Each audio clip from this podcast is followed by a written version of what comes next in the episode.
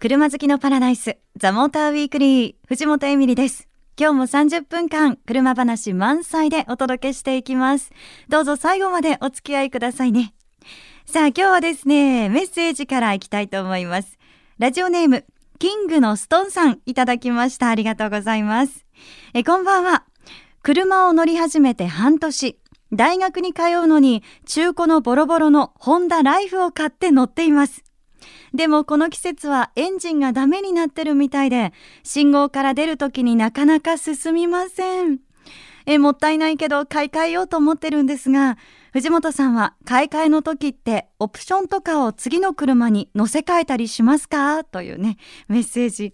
うわ、なかなかこれ信号から出る時に進まないっていうのは辛いですよね。私ね、あのー、まあ、あんまりその昔はカーステだったりとか、そういうのをね、載せ替えたりっていうのも聞いたんですけど、私自身、あのー、今の車にはないんですけど、新しい車に買い替えた時に、絶対オプションであっても取り付けたいのが、シートクーラーです。この暑さ。いやもうエアコンね、聞いてても、お尻だけは汗ばんでるって方いませんか？シートクーラー本当に欲しい。私なんかあの、たまにしかエアコン使わないですけど欲しいなと思います。しかもあの、シートヒーターもついてない車だけど、シートクーラーだけは欲しいと思います。ね、あの皆さんもでも暑さに気をつけて、そして運転楽しんでくださいね。えー、ラジオネームキングのストンさん、メッセージありがとうございます。番組オリジナルステッカー差し上げます。FM 横浜ザ・モーターウィークリー藤本エミリがお送りしています。さて、ここからの時間は WEC 世界耐久選手権を楽しもうです。F1 と並ぶ世界最高峰のレース WEC 世界耐久選手権。ザ・モーターウィークリーでは WEC 世界耐久選手権を楽しもうと題して、その魅力や見どころをお伝えしていきます。10月11日には富士スピードウェイで日本ラウンドが開催されます。楽しみですよね。今日はこのコーナー1回目になります。WEC2015 年シーズンの状況についてです。カーグラフィック編集部の早田義久さんにお話を伺ってきました。では早田さんよろしくお願いします。お願いいたします。さて WEC なんですが2015今シーズンは第3戦のルマンまで終了してますけれども、はい、ここまでの状況今シーズンはいかがでしょうか？はい、もういやね実はね今リスナーの皆様ね、これでエミリさんの今、えっ、ー、と、書き込みのものすごいノートが今実は目の前にありまして、いや、これが本当にその、カテゴリーからなんかレースのことからまあ見事に書かれているんで逆に私ねエミリーさんに今年その WEC で一番印象に残ったことだとか、こういうふうに私では見えましたっていうことをお話ししていただいたらなあなんて逆ですか？思うんですけど。そんなの初めてなんかあのそんなふうに言われたんですけど。あのじゃあお言葉に甘えてなんですけど、はい、私感じたのはポルシェがあのル・マンで勝ったっていうのが、ね、なんかやっぱすごいさすがというか強いんだなっていうのを感じました。勢いがあるのかなと。強烈でしたよね。いやね、うん、実はね私も、えーと、今年ル・マンの24時間レース取材に伺ったんですけども圧倒的に速い。圧倒的。そして壊れない。壊れない。で淡々と走る。って気が付くと、はい、ああっていうぐらい距離が差ができててえー、えなんでそんなにポルシェは早いんですかね？きっとあのポルシェは今年その WEC に戻ってきて2年目になるんですけども、はい、1年目はやっぱり学習の年っていうことでいろいろなことを多方面で多角的にいろいろ情報収集してでこれのレベルの戦う上ではこのぐらいのポテンシャルが必要だってことをやっぱりきちっと認識して、うん、で何よりポルシェがすごいのは全社一丸になってその目標に向かっていったっていうのがすごくなんかいろんなとこからにじみ出てるような私は気がいたしました。そうなんですね、うん、その結果があのル・マンでのぶっちぎりの圧勝だったんだと思います。なるほど、えー、ちなみに他のアウディそしてトヨタどうでしょうか？アウディもやっぱりかなり戦闘力を上げてきて頑張っていたんですけどもそのアウディその歴戦の2000年からそれこそル・マンをずっと席巻しているメーカーでも及ばないぐらいやっぱりポルシェはすごかったですね。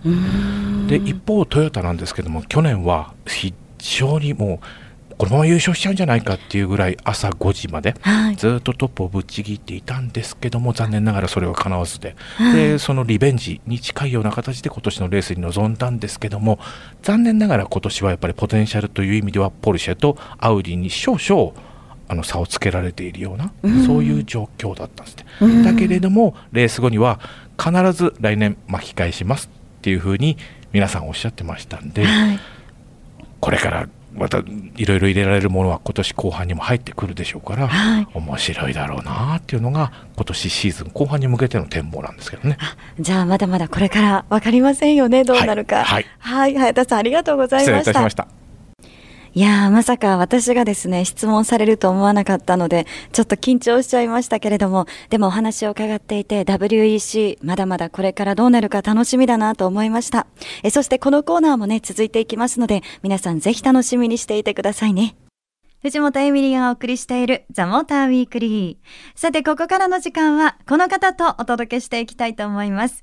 モータージャーナリストの飯田優子さんです。優子さんよろしくお願いしますよろ。しくお願いします。あの前回ははい。ぼっちドライブの話で、ね盛り上がりましたよね。盛り上がりましたね。うん。であの時に私、はい。あのふと思ったんですけど、うん。一人ドライブの時うに、ん。相棒がうん。ビュンビュン走る車だと、うん。なんかこう時間を忘れて長距離運転しちゃうんじゃないかな。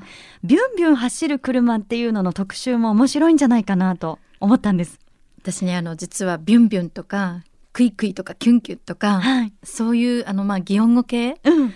でこう車を語るのも嫌いじゃないので、ええ。ビュンビュンって割とこう胸にこうキュンとくるフレーズだなとも楽しみにしてきました。あ嬉しい。本当ですか、うんはい、いいと思います。いやーねなんかまあ人それぞれだとは思うんですけど、うん。ビュンビュン走る車ってじゃあどんなのがあるんだろうなっていうところであの私ちょっとそれを感じた時に、うん。ビュンビュンで思い出したのがやっぱりあのマツダのデミオ。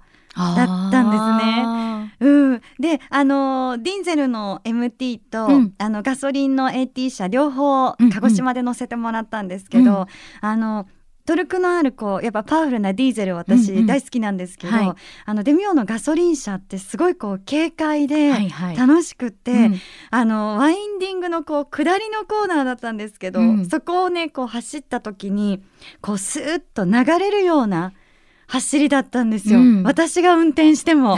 だからねあこの車はビュンビュンいけるわと思って、うん。あスマツダで見ようかなって思ってました。ね。うん。いやあのその気持ちすごいわかるし確かに松田のデミオって余談かもしれないけど下りでも本当に気持ちいいってすごく大事だなと思うんだよね、うん車ってね。はい、そういう意味でこうビュンビュン自分で感じるっていうのは一つわかります。はい、がえっ、とね私が思うビュンビュンは、ええ。その警戒感ともしかすると似てるけどちょっともしかしたらずれちゃうかもしれないんだけどはい、少しね質量が欲しいのね。質量っていうのはええ。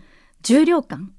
重量感、なんちょっとね重たさもありあるような、まあ、質量ってそういうことなんだけどあのだ単すごく重たいわけじゃなくて、はい、その質量感を感じる車をなんでで塊感のある車がええ。こう、えーダウンサイジングエンジンでもいいんだけど、まあ、1. 数リッターのターボとかでこうビュンビュン走る感じが、うん。ビュンビュンな感じ。えー、え塊感のある、そう感じ。だから例えば、えー、どんな車ですか、うんとねえー、とミニとか、はい、えー、とそれからそうねルノー系の車は割とメガーヌとか、はい、あの特に RS とかあとねちっちゃい車で言うとスズキのアルトのターボターボ。ターボ RS とうん、か、はい、これでマニュアルがあったらもっとビンビンいけるかなと思うんだけどあとねチンクエチェントとかでもアバルト系とかをこう走らせると高速道路とかでこうその速さと加速の良さとうん、その塊感質量のある質量感のある塊感で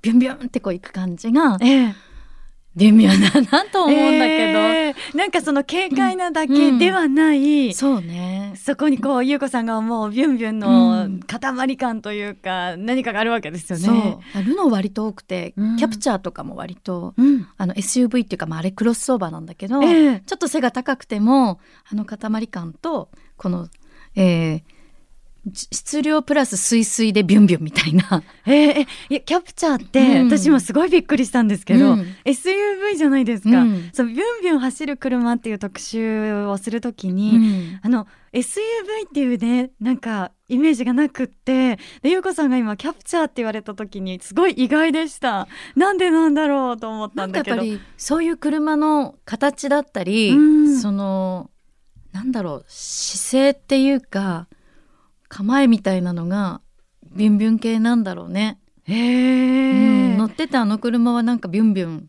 だなと思った、えー。そうだ、うん。えちなみにそしたら、うん。例えばあのツーシーターうん。のライトウェイトスポーツっていうんですか、うん。ああいう車とかはどうなんですかね、あれもうん。ビュンビュンって言ってもいいカテゴリーの中では広い意味では。だけど私にとってははいあれは割ともっとスイスイとかスイスイ違うな。あのクイックイ系とか、クイックイ系、うん。あの濁らない音で表現したい擬音語、なるほど。キュンキュン系とか、うんうん。クイックイ系とか、はいはい。うん、なんかビュンビュンってなると少し質量が欲しいっていう。あでもわかる。あちょっと、それはわかります。なんかビュンビュンうん。とヒュンヒュンって違いますよね、うん。えみんななんかスタッフもね。いやいや確かにそうだと思います、ヒュンヒュンだとまたイメージが変わってくると思う、ほらボーボーとかだとさ、うん。少し湿った風を感じない？でもボーボー？風風の話あで風の話です、でそれエンジンじゃがなくてはい。そうなんとなく、うん。それがあのヒューヒューとかになると、うん。ちょっと乾いた感じだったりもするでしょ？はい。なんかそういう音の違いが車のビュンビュンと、ええ。まあ、ヒュンヒュンだったりあのキュンキュンだったり、うんうん。その辺で違ってくるのかな？なるほどな。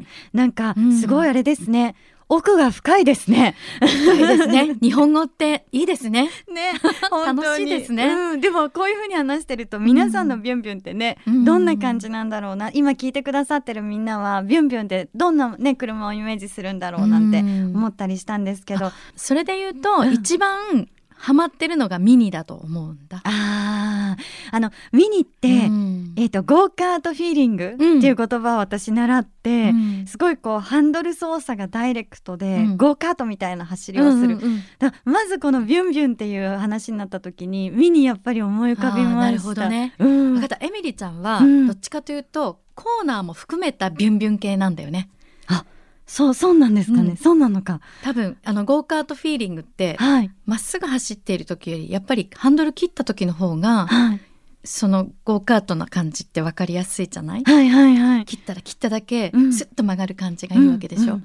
私のビュンビュンってどっちかというとまっすぐがまず最初にあってええ。でそれで曲がっても、えーその期待を裏切らない走りがあるからこそのビュンビュン系なんだけど、うん。どっちかというと高速道路とかをなんかビュンビュン走るみたいなそういう感じがビュンビュン。だからあのミニはそういう意味でははい。おっしゃる通りのゴーカートフィーリングが曲がった時のこう本当に思ったようにこうキュンとこう曲がれる力というか性能を持っていて、うん。でちょっとあの、えー、とデザイン的に見にてあの今ぼってりとぼってりとって言ったらあれだけど個個性的な。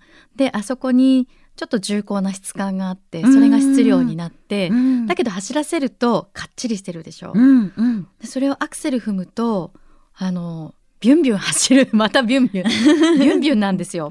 ビュンビュンなんです、ね。でそれがねうん。普通の今の5人乗りのあのミニあの5ドアも出ていって、はい。今ミニって8種類ぐらいあるんだけれどでそれだけではなくてクロスオーバーっていうはい。ちょっとだからやっぱりさっきのキャプチャーじゃないけどはい。クロスオーバーっていう背の高い車でもそのねビュンビュン感は楽しめる味わえる。うん。からね本当にあの、えー普通のオリジナルのミニでもクロスオーバーのような車高がちょっと高い車でも、うん。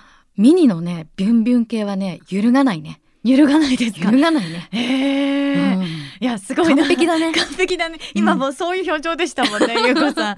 いやでも面白いそのビュンビュンって一言に言っても、うん。うんやっぱりその人それぞれで感じ方があるし、うん。そしてビュンビュンとヒュンヒュンでは違うし そうそう。こう擬音語でまた車を特集するっていうのは面白いですね。ね、あの祇園祭りとさっきちょっとあの 京都のじゃなくてそのえ祇園祭り、これからやりましょうか。ゆうこあエミリーとゆうこの祇園祭り。あじゃあぜひ皆さんも楽しみにしててください こんな擬音でやってくれっていうのもお待ちしてますからねね送ってくださいね はい、えこの時間はビュンビュン走る車テーマにお届けしました飯田由子さんありがとうございまありがとうございしたました。ザ・モーターウィークリー。ここからは、ザ・モーターウィークリーエコスタディと題して、最新のエコカーについてお送りしていきます。取り上げるのは、今年ビッグマイナーチェンジを受けた、三菱アウトランダー PHEV。自分で充電する車としてすっかり有名になったアウトランダー PHEV。新型ではどう進化したのか、毎回テーマを変えてじっくりと紹介していきます。さて今日はエコスタディ第3回目になります。テーマはアウトランダー PHEV の4駆はすごいです。ということで、アウトランダー PHEV に搭載されているシステム SAWC について、レーシングドライバーの木下隆之さんにお話を伺ってきました。木下さんよろしくお願いします。はい、お願いします。あの、アウトランダー PHEV には、ええあの、SAWC という、はい。あの、四駆のシステムが使われてるっていうふうに聞いたんですえが、えなんか、これは、あの、すごく世界一のシステムだっていうふうに言われていると。あのもう三菱のこの四輪制御技術っていうのは本当に世界一だと確信してますけどね。ああ、はい。あの、ランエボにもえ使われていたというか、うんもともとランエボに使われていたものなんですか？え、もうあの一言で言うとですね、はい。この車に4つのタイヤがあって、4つそれぞれ走行状態でこうグリップのレベルがもうコロコロコロコロ変わってるんですね。うん。でリアルタイムに4つその最大のグリップを生かそうという制御なんですよね。へえ、ってことは、はいどんな路面でも大丈夫という。そうですね、もうあの一言では言い表せないぐらい複雑な制御をしてるんですけども、はい。まあ、例えばこうアクセルペダルって一つじゃないですか、はい。で右足も一つですよね、えーでもアクセル踏むと、まあ、普通の一般的な四駆だと駆動トルクっていうのはあの四輪もう均等にかかってしまうんですけど、うん。ただあのタイヤはいろいろグリップが変わるのでね、えー三菱の場合はアクセルペダルは一つだけど4つそれぞれまるでアクセルペダルが4枚あるかのように制御してくれるというシステムですよね。あ、わかりやすくありがとうございます。まあ、ハンドルにとってもそうです。ハンドル一つだけど4つあるかのように、うんブレーキペダルもそうです、ブレーキペダルは1枚だけど4つそれぞれ4枚あるかのように制御するっていうシステムですね。すごいでしょ？すごいですね。なんか女性の私でも本当に安心して安全に運転ができるよっていうふうにね、さっきあの教えてもらいました。はい。で、あのもう一つ、うん。アウトランダー PHEV はあのツインモーターの4駆。はい。これ、ツインモーターで4駆っていうのは、なんかすごいメリットがあるっていうふうに。えーこれもねたくさんあるんですけど、はい。まあ出力を出したいとなると大きなモーターになる。そうすると大きいとももう場所も食うし、えーあんまり効率的に良くない。じゃあちょっとコンパクトな小さいやつを2つにしてまるでもう大きなモーターを積んだような出力を出しつつ、でもスペース効率がいいように小さくしてるそれツインモーターの利点の一つだと思いますよね。それからねあの、はい。おさっき四輪制御はすごいなって言ったけれどもやっぱり前と後ろにモーターがそれぞれ独立してあってやっぱりその前は前のタイヤ後ろは後ろのタイヤに、えーレスポンスよく出力を加える駆動トルクを伝えるということができるので、はいツインモーターにしたことによってさらに例のお世界一と言われている四輪制御技術が生かされやすい生かしやすいということになったと思うんですね。なるほど。で、しかも、ええ燃費もいいっていう話を聞きました。そうですね、あのまあ、あのガソリン内燃機関付きのやつはプロペラシャフトなんか積まなきゃいけないから重たいし、はいそれからそこにはやっぱり走行抵抗があるのでね、あのせっかくの出力を出しても、なんかロスが多いと、これはもうそれもないので、うん本当にモーターのお性能をそのまま出せる燃費、まあ、電費っていうのかな、あのロスなく走れるという意味でも、エコだと思いますよね。ああ、なるほど。ありがとうございました、木下さん。はい、ありがとうございます。いろんなお話をね、あの、教えていただきましたけれども、あの、四駆って、こう、泥道だったり、雪道のものっていうイメージが私はあったんですけど、アウトランダー PHEV は街中で走っても安心。障害物でもね、こう、ババッと避けられるっていうことで、こう、最新の四駆って本当にすごいんだなっていうのを実感しました。ザ・モーター・ウィークリーエコスタディえ今日はアウトランダー PHEV の4駆はすごい S-AWC についてお送りしました。藤本エミリがお届けしてきましたザ・モーターウィークリーえ今日はビュンビュン走る車を特集しましたがいかがでしたでしょうか？あの、私、イギリスでですね、あの、フォードフォーカスの MT に乗ったんですけど、この車もビュンビュンっていう言葉ぴったりでした。あの、カーブを曲がるときに、こう、地面にピタッとしてる感じだったりとか、こう、ほんと速いスピードで行っても、スムーズにこう、カーブを曲がれるから、わあ、これもビュンビュン走れてすごく楽しいなって思いましたよ。